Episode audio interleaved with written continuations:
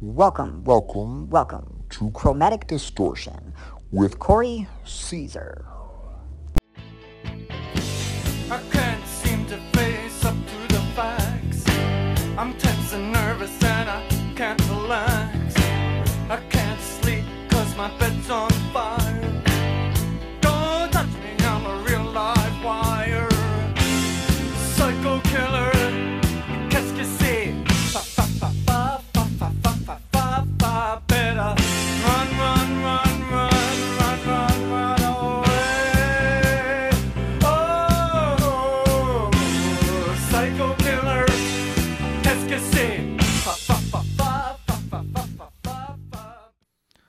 What's going on, you beautiful, beautiful people?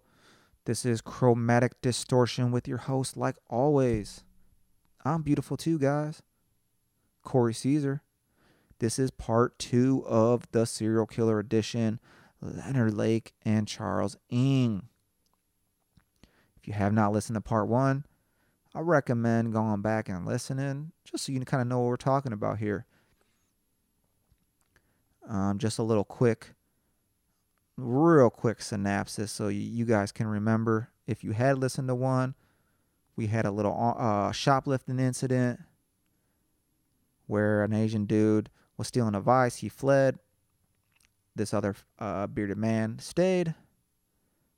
Subsequently he was arrested gave the name took some cyanide killed himself.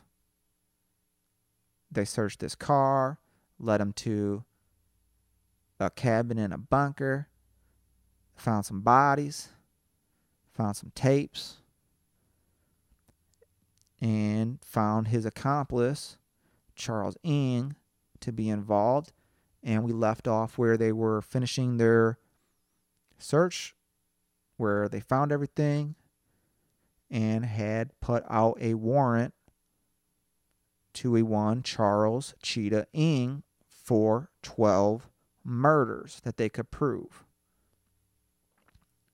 And those victims were, once again, Kathy Allen, her boyfriend Michael Carroll, Robin Scott Stapley, Randy Johnson, Charles the Fat Man Gunnar, Donald Lake, Paul Cosner, Brenda O'Connor, Lonnie Bond Sr., Lonnie Bond Jr., Harvey Dubs, Deborah Dubs, and Sean Dubs.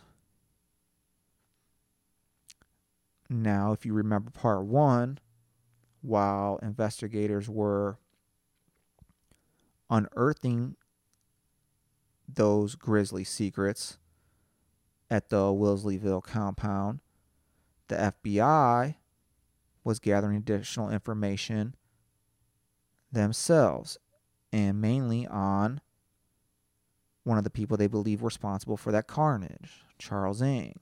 They were trying to find out where he go, where he was going. Remember, he had taken a flight from San Francisco to Chi-Town. Now they learned that Ng had been born in Hong Kong on December 24th, 1961. He was actually the son of a wealthy businessman. He was given every opportunity life could afford but little Charlie developed a little rebellious streak at a young age and was expelled from pretty much every school he was he was sent to.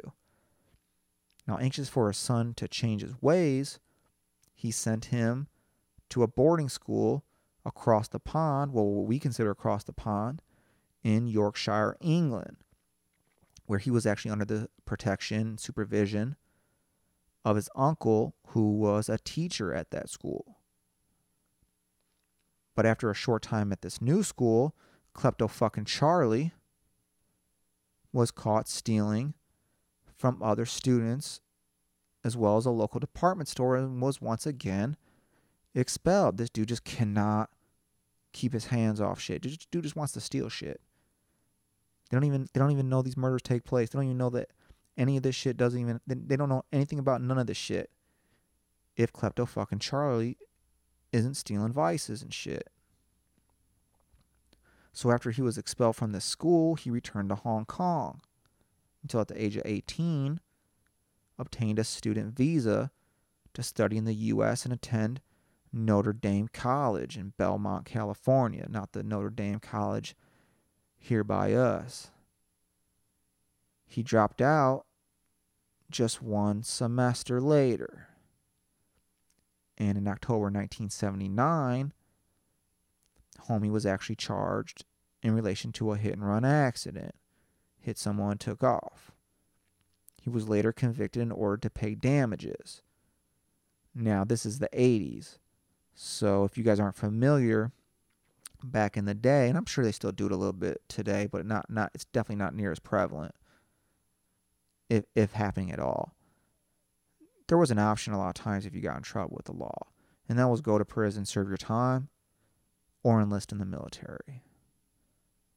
So Charles Ng, I believe, decided to enlist in the Marines, even though, if you remember, he was born in Hong Kong, he wasn't an American citizen.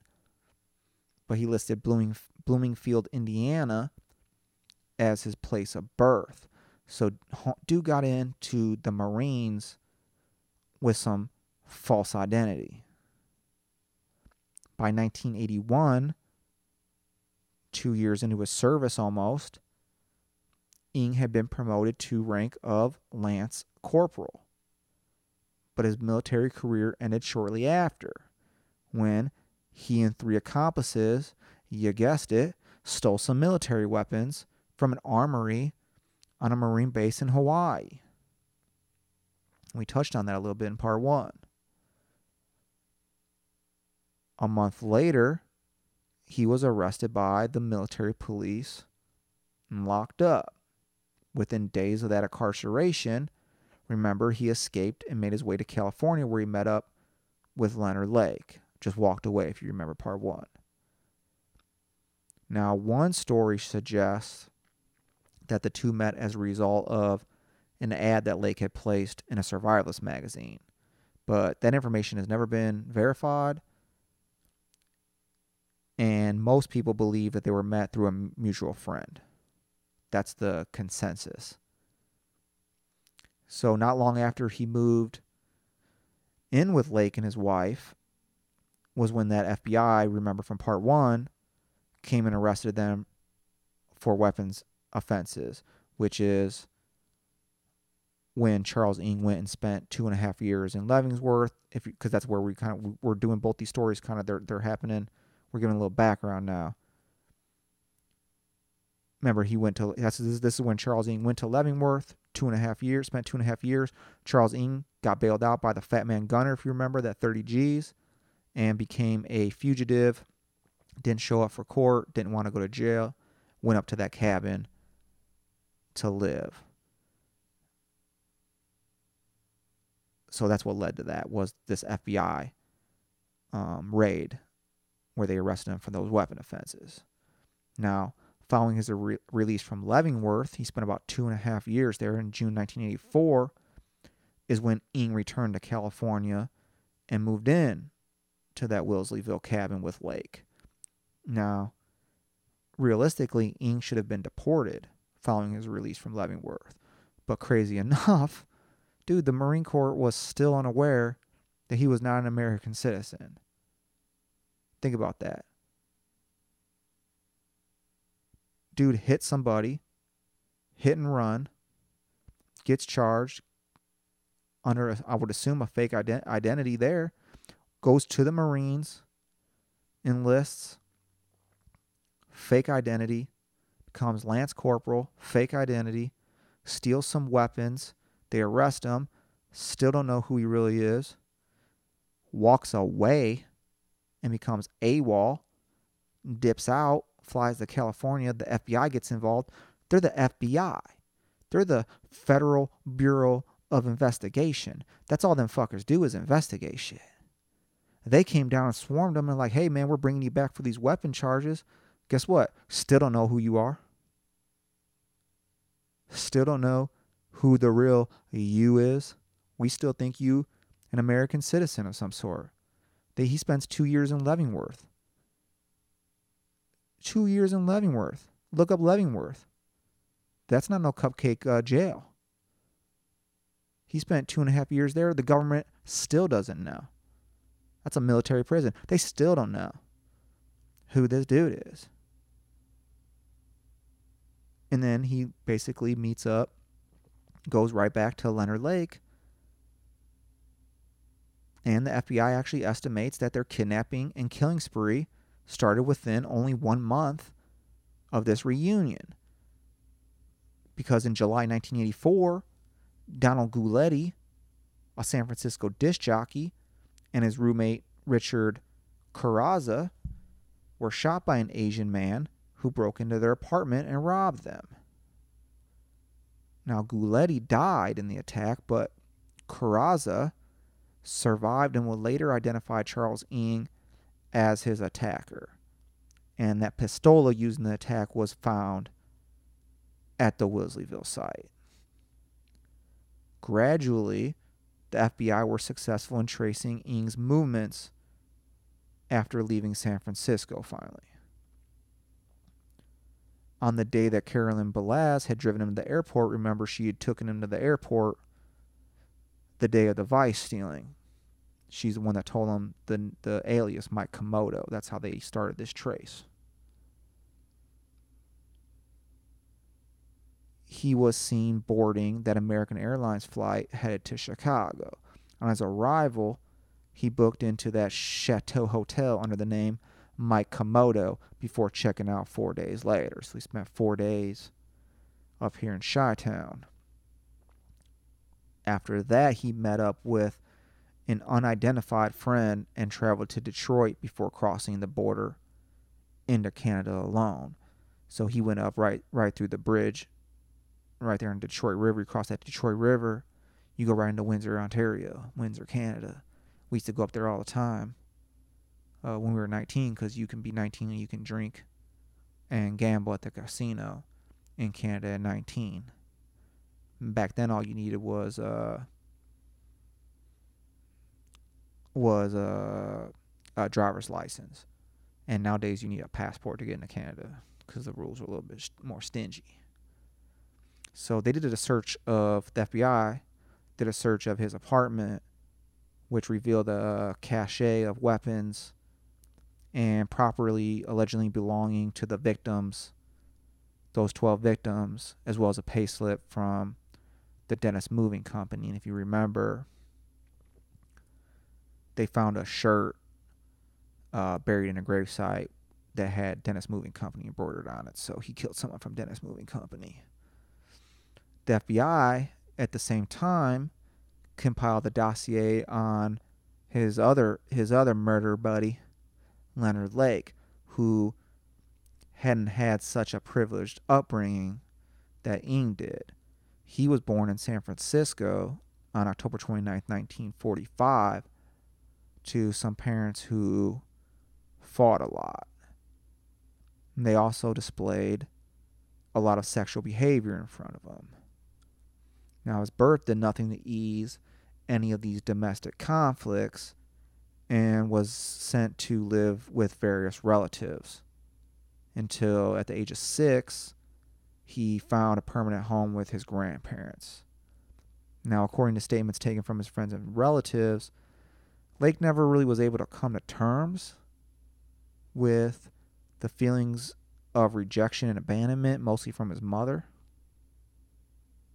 At the age of 19, Lake himself left home and enlisted in the Marines, where he was actually trained as a radar operator. He was even sent to Da Nang in Vietnam. Now, according to his medical records, Lake was hospitalized during his, for, uh, his first tour for exhibiting incipient psychotic reactions. So he was going a little psychotic. But obviously, his superiors did not consider his condition serious as he was treated and returned to his unit to finish this first tour.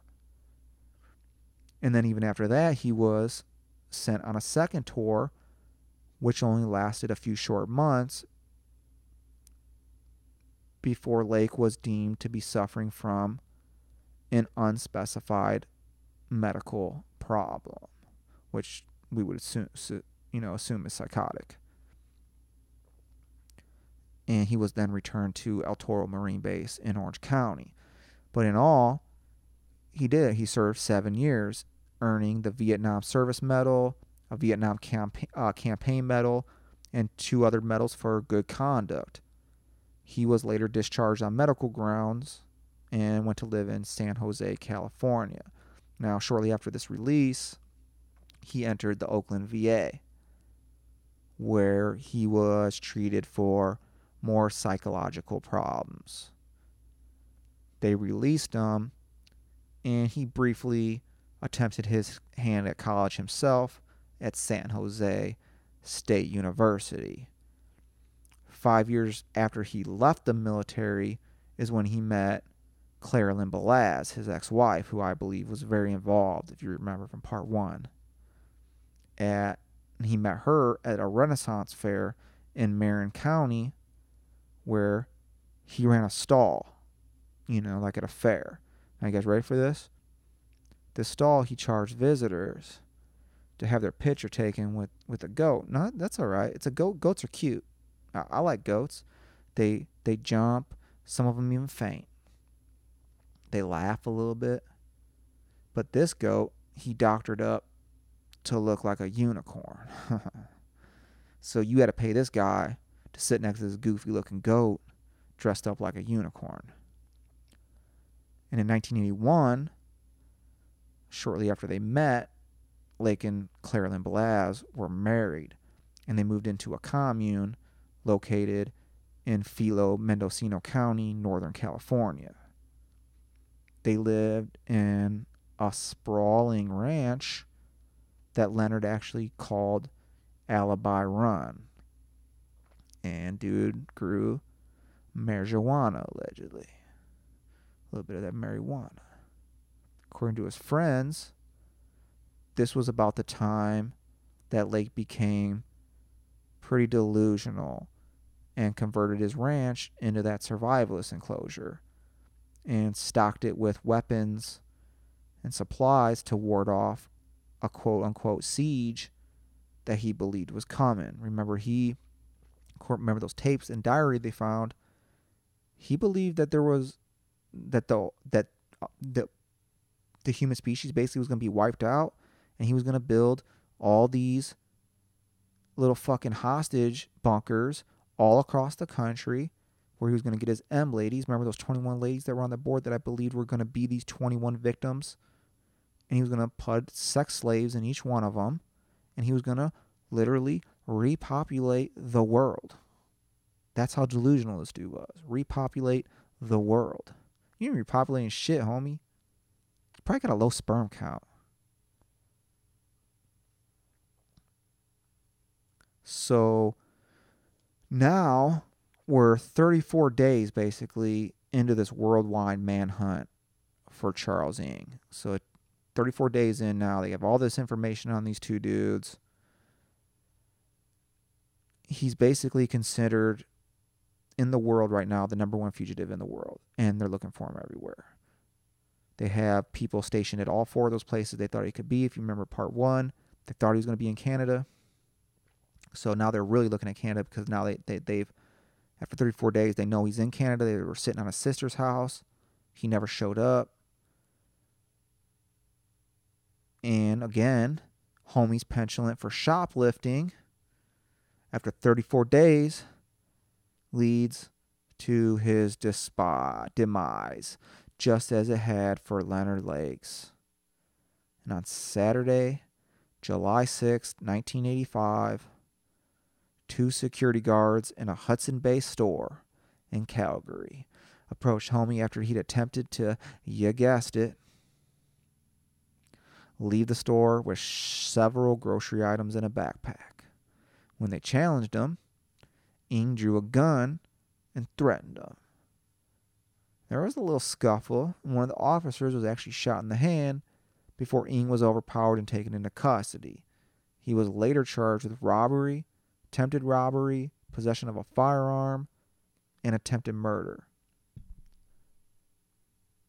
As Charles Ng prepared to face these courts, news of his arrest reached the Calaveras Task Force, which was led by, remember, the Sheriff Ballard, Miss Ballard, who did the initial search. But unfortunately, that elation was kind of dispelled when John Cosby, no relation to Bill Cosby, the Quaalude attacker, probably do an episode on him. This John Cosby was the Canadian Justice Minister. He announced under the terms of a 1976 extradition treaty with the United States, he was going to refuse the request for Ng's extradition as Canada, having abolished capital punishment, would not release any prisoner charged with a capital crime that carried the death penalty. They're basically saying, we got rid of the death penalty. If someone in the United States commits a crime that you're going to charge as a capital punishment where they could face the death penalty, we're not extraditing them. Sorry. So, unfortunately, they couldn't do anything about it at the time. What they could do was send two San Francisco detectives to interview Ng in that Calgary jail cell. And they did. He basically told them it was Lake who was responsible for basically all of the Wilseyville killings, but did admit, you know, to helping dispose of Paul Cosner's body. Now, following this interview, because he kind of basically just admitted, hey, I, I am kind of involved, the U.S. Justice Department made a renewed attempt to have Ng extradited, but Canada authorities refused. Basically, they were also like, no, uh, treaty. And two, we're about to bring Ng to trial ourselves for offenses committed on Canadian soil. So they did. They tried him and they convicted him on the Calgary shoplifting and assault charges and only sentenced him to four and a half years imprisonment. Pulled out a gun, shot a dude, four and a half years. Canada. So as Ng prepared to serve his sentence, the United States Justice Department began what would become a very long and protracted battle to get dude extradited. The battle lasted like six years, guys.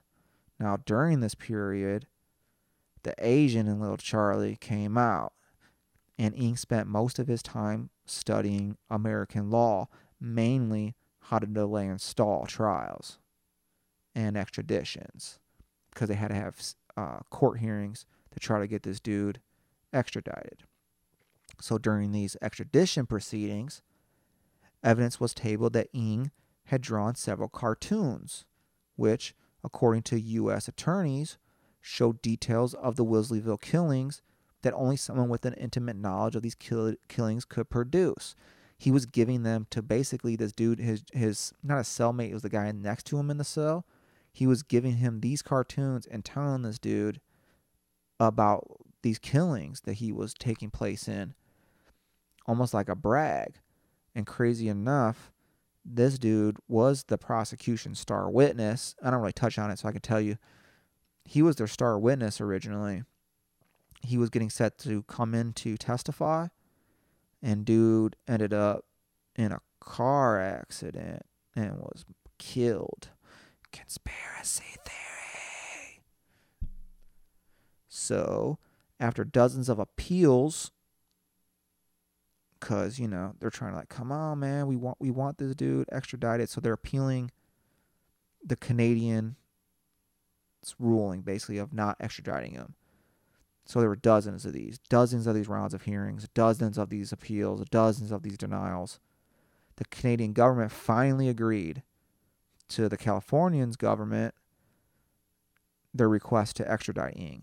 And they basically they stated they didn't want Canada to become a safe haven for America's serial killers by making it a safe haven from extradition. And you guys got to remember this was the 80s when serial killing was hot as fuck. There were a lot of serial killers in the 80s. The 80s were fucking nutty. So Canadian authorities released him now on September 26, 1991, which is six years after they discovered the Wilseyville compound and bunker, torture bunker. Now, within minutes of his release, Ng was flown to McClellan Air Force Base, where he was transferred to Folsom Prison. Shout out to Johnny Cash, boy. And he went to Folsom Prison to await his trial. Now, what followed next were the most drawn out, costly criminal proceedings in U.S. criminal history, even outstripping the infamous O.J. Simpson case. Ng used every point of law that he had and his uh, string of attorneys could muster to delay trial proceedings against him. Now, the site for this trial was to be San Andreas. And that was before GTA was a thing, guys, Grand Theft Auto. But Ng constantly filed actions against the state of California. This was part of the, those delay tactics. He was making formal complaints on matters that were just all over the board. They were ranging from poor treatment and bad food to the claim that he was forced to take medication for motion sickness during the 50 mile trip to the courthouse, which he claimed then made him drowsy and unable to take part in pretrial proceedings. He sued the state over his temporary detainment at Folsom Prison, where he was caught hiding maps, fake IDs, and other escape paraphernalia, and filed challenges against four of the judges assigned to his case. Multiple judges, guys. He was getting them all kicked out, filing appeal after appeal, motion after motion. He lodged a long series of complaints regarding the strength of his eyeglasses. Can't read. If he can't read, he can't defend himself. He can't read the case. And his right to practice, believe it or not, origami in his jail cell. Filed a motion. Chinese guys, origami, part of my culture. I need a full paper. Ng went through a total of 10 attorneys. He would dismiss them at random intervals and later even filed a $1 million malpractice suit against them for incompetence. At one stage, he filed a motion with the San Andreas court applying for the right to represent himself. And then as that started getting forward, he withdrew it, obviously, to get some more time.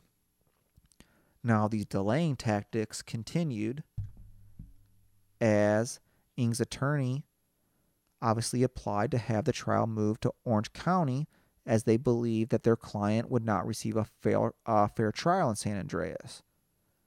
In support of this motion, his attorneys tabled an independent survey indicating that 95% of the residents of Calaveras County already considered Charles Ng guilty of the Wilseyville murders. Now, remember, guys, people don't hear about shit like they used to, or uh, t- um, today like they used to. Okay, you didn't hear about shit very often. This was a national story. There were helicopters flying over this compound where they were searching it. It was the biggest news story worldwide. There were it was broadcast everywhere, so everybody knew about this. Calaveras, Calaveras County was where all this shit started. It's where he had abducted that fa- that first family, the Dubs family. It's where they were murdered. It's where Paul Cosner was from.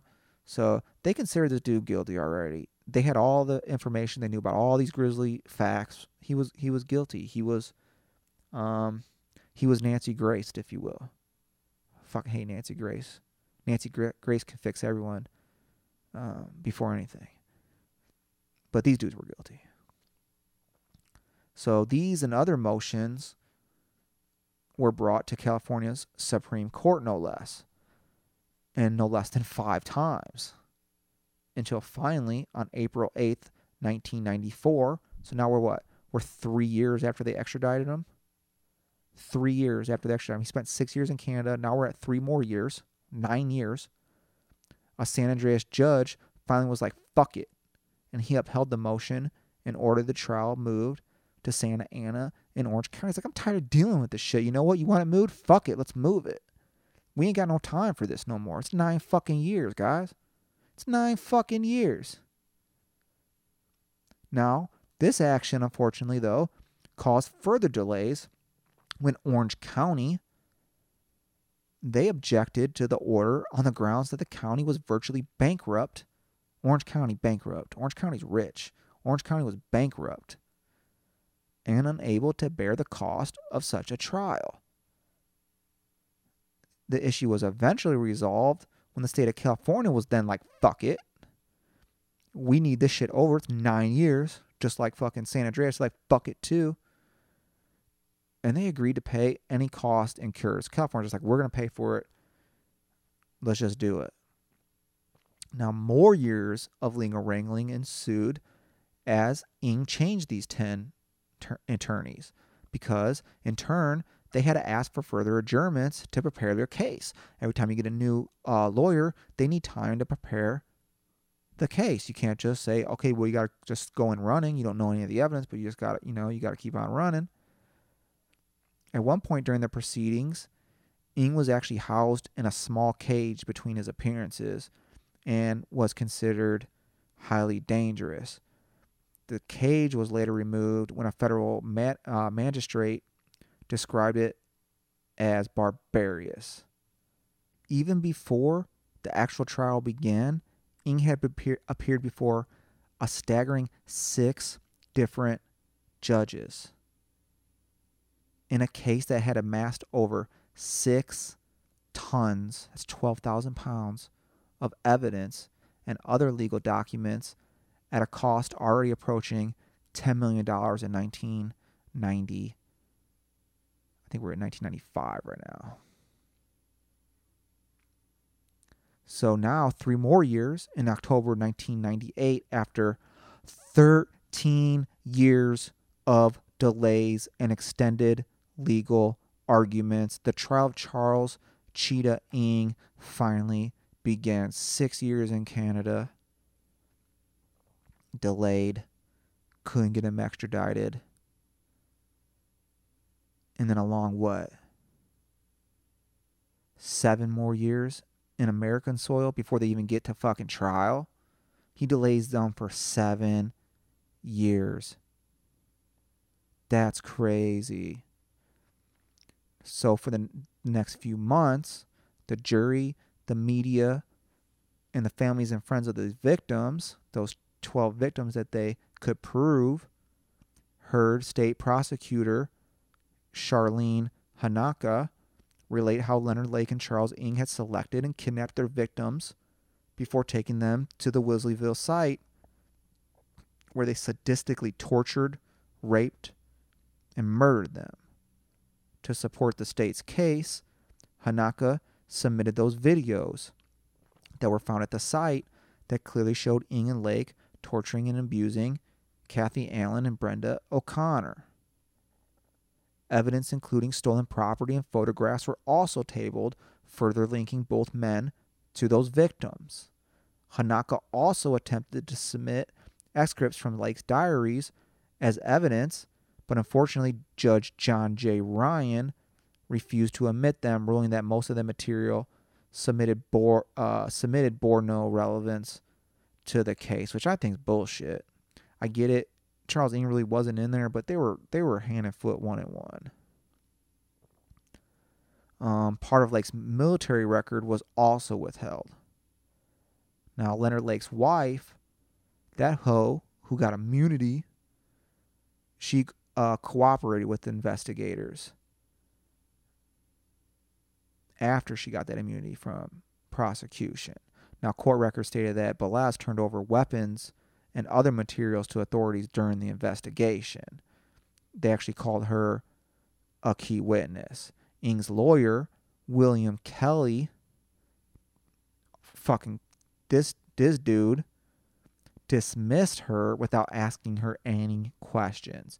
So she came up there and testified for the prosecution, and Ng's lawyer was like, eh. not only not only did he, did he dismiss her without asking any questions, she was on the witness stand for like three or four minutes, as Kelly basically just read sections of her immunity agreement, and then he dismissed her. And I don't blame him. Like I, I see what I think what he was trying to do there was I believe she was involved. She turned over a lot of evidence. Remember, she removed those 12 tapes. She had the wallpaper. She would she most likely took those pictures of those 21 girls that were on uh, on the on the wall. It was her parents' cabin. She was in these these some of these videos talking about underage um, people and wanted to do some sexual things to them. I really believe she was involved. I think those 12 tapes, if you remember from part one, that she, that Leonard Lake's mom is the one who told the police that she had taken 12 tapes. When they asked her about them, she get, handed over 12 tapes of her and Leonard Lake having sex, which she said the reason why she went to that cabin to begin with before investigators got there. But I still believe that she removed different tapes that showed more torture and killings of upwards of 25 to 50 victims. 25 to 50 guys. They think 25 people were killed there. Some reports think it could have been up to 50. Think about that. So, despite all this video evidence, you know, all the even the tape, the tapes, uh, Leonard Lake talking about how he wants to make all these bunkers and keep these sex slaves and all this shit. Despite all this video evidence and information in Lake's voluminous diaries, the defense countered, claiming that Ng was basically an unwilling accomplice to the more dangerous and demented Lake, who was responsible for the murders, while Ng merely participated in some of the sexual offenses. Here's his defense I didn't kill any of the people, but, you know, I did rape the girls with them. Come on. Come on, guy. Towards the end, Ng even damaged his own case when he insisted, because he's smarter than everybody, on taking the witness stand. A move which allowed prosecutors then to present, uh, present some additional uh, evidence, including a picture of Ng in his cell showing the incriminating cartoons behind him on the wall next to a motto which read crazy. Listen to this. So this dude has this fucking motto no kill no thrill no gun no fun with these cartoons that detail some of these killings in the Wilseyville compound. Now he actually used to say this same thing as like a little work time chant when he used to work. People said that he used to say this and it was a little bit more it was a little bit more than just no kill no thrill no gun no fun. And the whole chant was no gun no fun no kill no thrill. Daddy dies mommy cries baby fries. So think about how crazy that is because they kill two families like that where the daddy dies the mommy cries they tortured the mom and the baby fries and I don't want to I don't want to speculate on what baby fries means. I'm hoping they just wanted it to rhyme, and I hope it was. It doesn't mean something different, you know, like something worse. I hope they I hope it was quick for these poor babies. Sickening. So finally, in February 1999, 14 years since that lumberyard shoplifting brought them down, the trial lasting eight long months was finished, and the jury retired to consider a verdict. And it only took them a couple hours, guys. That's how much evidence was against this dude. They found Charles Chitat Ng guilty of the murder of six men, three women, and two baby boys. The Dubs family, Harvey Dubs, Deborah Dubs, and Sean Dubs the Bond family, Lonnie Bond, Brenda O'Connor, and Lonnie Bond Jr., Kathy Allen, Michael Carroll, Robin Scott Stapley, Randy Johnson, Charles Gunnar, and Donald Lake, Lake's younger brother. Ironically enough, the charge of murdering that seventh man, remember it was seven men on the original charge, Paul Cosner, whose car actually at the scene of that attempted shoplifting is what actually started this entire case, was the only count he wasn't found guilty on. And I believe that charge was actually dropped during the trial due to lack of evidence of Ng's involvement. So they couldn't really place Ng's involvement at all on that on that murder, so they dismissed it. Judge Ryan then followed the jury's recommendation and imposed a sentence of death. The presiding judge rejected a motion to reduce the jury's death verdict, stating Mr. Ng was not under any duress, nor does the evidence support that he was under the domination of Leonard Lake. Ng's prosecution cost the state of California approximately $20 million, at the time, the most expensive trial in the state's history. As of this recording, official California Department of Correction and uh, Rehabilitation records show Charles Ng, CDCR inmate P46001, still waits on death row at San Quentin State Prison.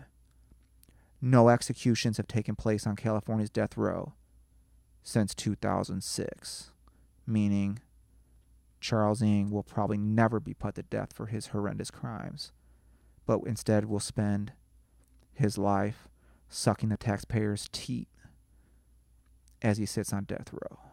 But while Ng and people like him make a mockery of the American legal system, the question remains what made them do it? What possessed them to kidnap, rape, and torture their innocent victims, including friends and family? One suggestion is that Lake and Ng were already capable of such crimes as individuals. But it wasn't until they met that they began to fuel each other's sadosexual desires to inflict pain and death on others. The situation may be an example of what criminal psychologists call gestalt, where the organized whole is greater than the sum of its parts. Whatever their motivations were, one clear fact remains. A court of law deemed that Charles Ng and Leonard Lake were jointly responsible for some of the most brutal and sadistic crimes in the annals of criminal history. And no, I didn't say annals, I said annals. It's two ends, bruh. I learned something. And I hope you learned something here on chromatic distortion. And that's going to end this serial killer edition of Leonard Lake and Charles Ng. I hope you enjoyed it. Feel free to leave me some messages on social media. And like always, be good to each other, guys. And I'll catch you on the flip side. You have just witnessed the lyrical stylistics of chromatic distortion.